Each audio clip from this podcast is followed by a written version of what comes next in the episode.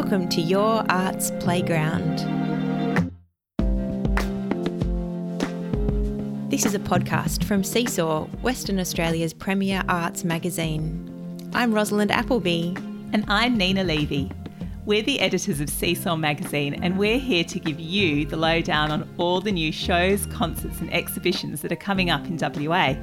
Get ready for a fast, fun, and furious 15 minutes, jam packed with everything you need to know about the arts this month.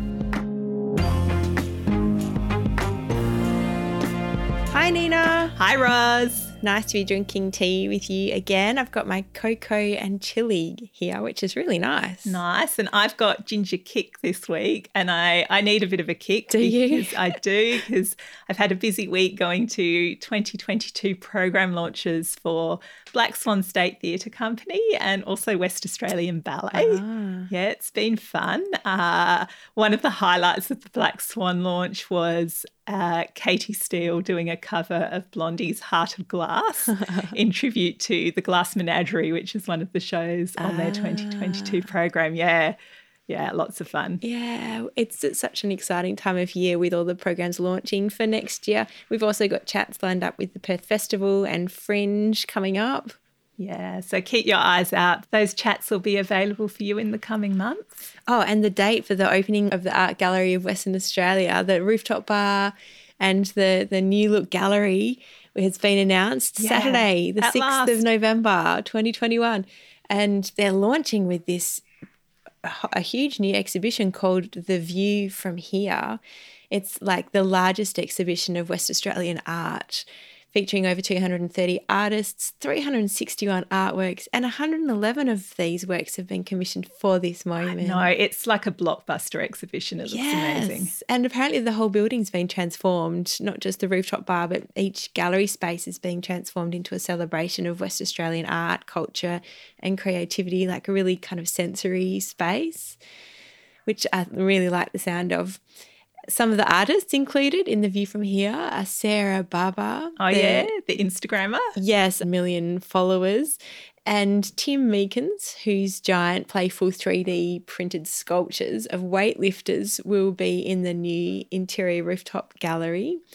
And Bruno Booth's Adidas wearing cats apparently are appearing in all sorts of unexpected places. Nice. I know. and then there's a new rooftop commission by Christopher Pease. So much going on. And the centerpiece of this new exhibition will be Collective Ground, an exhibition presenting 60 of the 120 newly acquired pieces from Aboriginal art centres and Aboriginal artists across WA. Wow. And the art gallery, uh, I think that was COVID support for those artists. Uh, those, Yeah. Those purchases. What a great project because now they've got this massive new addition to the gallery's collection of WA artists. Yeah. So good. It's great. And the other major exciting event that's happening in November is the Fremantle Biennale, which takes place from the 5th to the 21st of November. And that's huge. It's massive. So the Biennale, as the name suggests, happens every second year, and it's relatively new. This is only its third iteration. and because the festival explores Walyalup or Fremantle's relationship with the Derbarl Yerrigan, the Swan River, it takes place in venues across the riverbank between the two Fremantle bridges, which I really like the sound of. I know, and there's 18 interdisciplinary events happening uh, across dance, music, visual arts, uh, and even emerging art forms such as a drone light demonstration. Yes. Which will see over 160 drones flying over the Bilya, the river, and the Ward and the ocean. So fun. Yeah. So we have an article about the Fremantle Biennale on Seesaw. So you can find out more there and you can check the show notes for details. And Nina, tell us more about the dance program. Yeah, it's a really exciting dance program. Uh, there's a number of works, but the one I'm going to talk about today is called Outside In by Amrita Hepi, who's a First Nations choreographer from Bundjalung in Queensland and Ngapuhi, uh, which is in New Zealand. Zealand and she's currently based in Melbourne. So this work invites audience participation, which normally makes me want to run Yes. but it's pretty low risk here. So the work has been made in recognition of all the people who've been separated from their loved ones over the past 18 or so months. Oh, wow. And it takes its inspiration from Noongar Radio's show Inside Out, which connects people who are separated due to imprisonment. So, Amrita has set up a hotline where you leave a song dedication um, or a message to someone you haven't seen due to the pandemic border closures. Oh, wow. And then she'll create and perform a solo audio and dance work from those collected dedications that will be performed on a podium uh, the size of a confinement cell at the Naval Store in Fremantle. That is so cool. Yeah, it sounds great. And then there's a number of works by local choreographers too, which I'm also looking forward to. And you can check out more about those in our article uh, on the Seesaw mm, website. Yeah. And then there's visual arts as well. So there's two shows in particular that I'm excited about. One is called Step Change, and it's by two artists, Alexander Boynes and Mandy Martin, and sound engineer and musician Tristan Parr. Oh, Tristan, cool. Yeah. So, listening to the news in regards to our government's commitment or lack thereof, lack thereof, reducing carbon emissions makes me feel quite hopeless about our future. Yes. And this work feels on point as a result because it's a large scale visual, video, and sound work that explores the urgent need to transition to clean energy sources in the age of climate climate crisis. Very topical. It really is. So it focuses on the Kwinana industrial area and the program says, and this is a quote, that it shifts between the real and the sublime as the still becomes moving and the changing sonic atmospheres turn light to dark. So, yeah, I just really love the sound of this because it's calling attention to the urgent need for change and mm. asking us mm. what we are leaving in terms of a habitable planet for future generations. For our kids, yeah. And then uh, the second visual arts work that I'm looking forward to checking out is called Kepa Kalyakul Aquiferous. And um, the exhibition asks what lies beneath our city. Oh, so Nina, what does lie beneath our city? Well, I think it's aquifers. Water. Uh, yeah, yeah, water. So this show invites viewers to um, immerse themselves in glowing and moving springs of light and sounds mapped into the into the space of Old Customs House, and it brings together interdisciplinary artist Carla Chusner Gartland, whose practice is, is grounded in studies of sight, situation, and storytelling environmental planner and designer Daniel Jan Martin, and Whadjuk and Baladong Noongar woman and cultural consultant Sandra Harbin. So, yeah, just sounds like a really interesting show. Yeah. I'm looking forward to seeing it. And what about music, Roz? Oh, yeah, there's some really interesting music on the program at the Biennale, including Meeting Place on November 19, which is the Hip Company, who we know their signature style of Baroque music. Yeah. But it's going to be transformed by song performed by Noongar singer Lily Gogos, including two songs by Clint Bracknell. So that's going to be like a collision of, of ancient styles of music that I'm really interested in. And um, my other top music mention this month goes to the Perth International Jazz Festival. Oh, yeah, which is going to be massive, right? Well, it's the jazz event of the year. So it's running the 5th to the 7th of November in Perth and the 13th of November in Busselton. And there's over 50 local and national and international acts on the program. I think the biggest challenge for me is going to be how to choose what to go to. because director Mace Francis, he's just renowned for his very ecumenical approach to music making. And so he's got this really diverse program. There's everything from legendary Australian trumpet player Scott Tinkler. Oh, yeah we just ran a Q&A with him, didn't we? Yes, and we've got some ticket giveaways to one of his solo shows as well. He's just an absolute hero of Australian jazz. So people like him sitting alongside WA Noongar rapper Fluent and then living legend Helen Matthews, whose contribution to jazz in WA will be celebrated in a program called Our Lady of Jazz.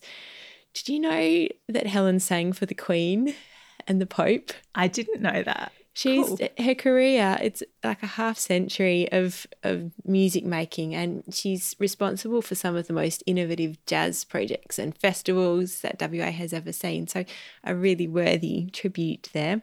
The festival is expanding in quite a few ways as well. They've been awarded a RISE grant from the Commonwealth Government of 600,000 for the next two years.